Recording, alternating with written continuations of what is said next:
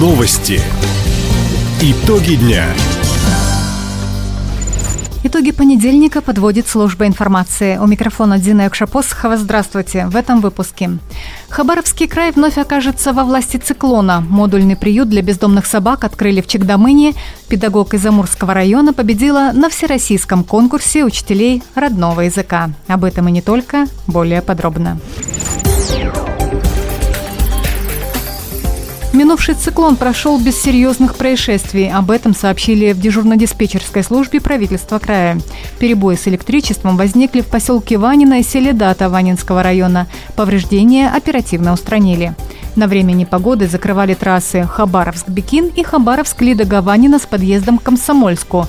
Накануне движение по ним возобновили для всех видов транспорта. Помощь спасателей потребовалась водителям семи автомобилей, из них четверо управляли большегрузами. По прогнозу синоптиков, очередной циклон придет уже завтра. В течение двух дней снегопады и сильный ветер ожидаются в южных и центральных районах с выходом на побережье. Сотрудники МЧС и власти на местах готовы реагировать на чрезвычайные ситуации.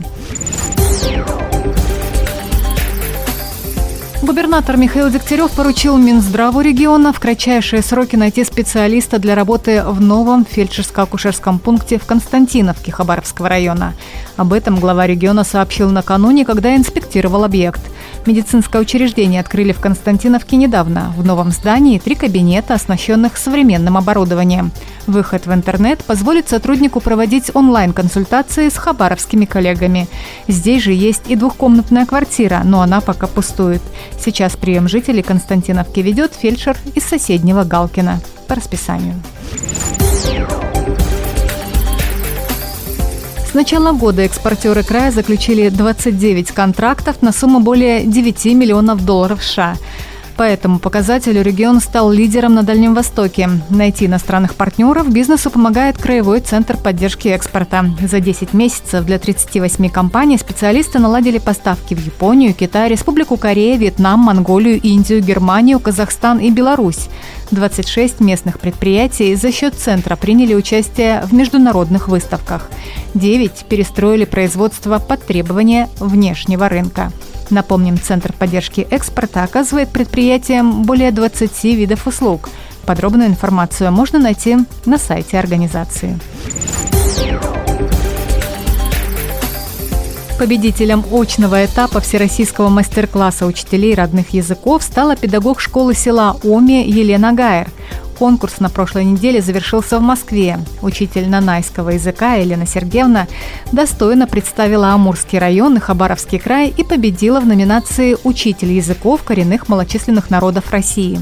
Участники демонстрировали национальные костюмы, рассказывали о происхождении нарядов.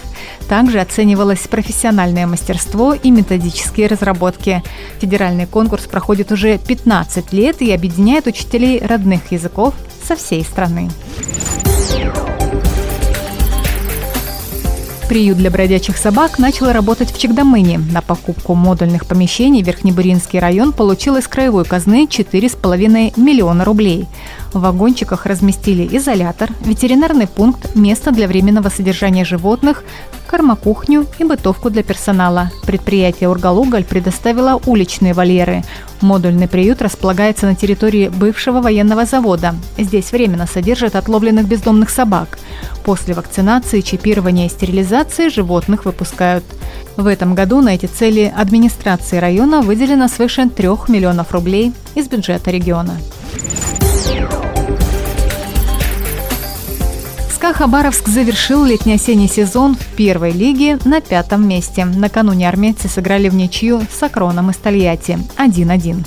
Несмотря на допущенные ошибки в последнем матче, главный тренер хабаровчан Роман Шаронов отметил определенный прогресс в работе команды. Мы устраиваем команду, и команду не на один год. Поэтому, если это проанализировать, то мы сделали шаг вперед. Я имею в виду, что каждый из игроков спрогрессировал, да, кто-то больше, кто-то меньше, но они спрогрессировали одна из задач. Именно в контексте командной игры прогрессировали игроки, и за счет этого мы, если брать результаты, у нас результаты выросли. Но это не говорит, что этот процесс закончен, то есть мы продолжим это.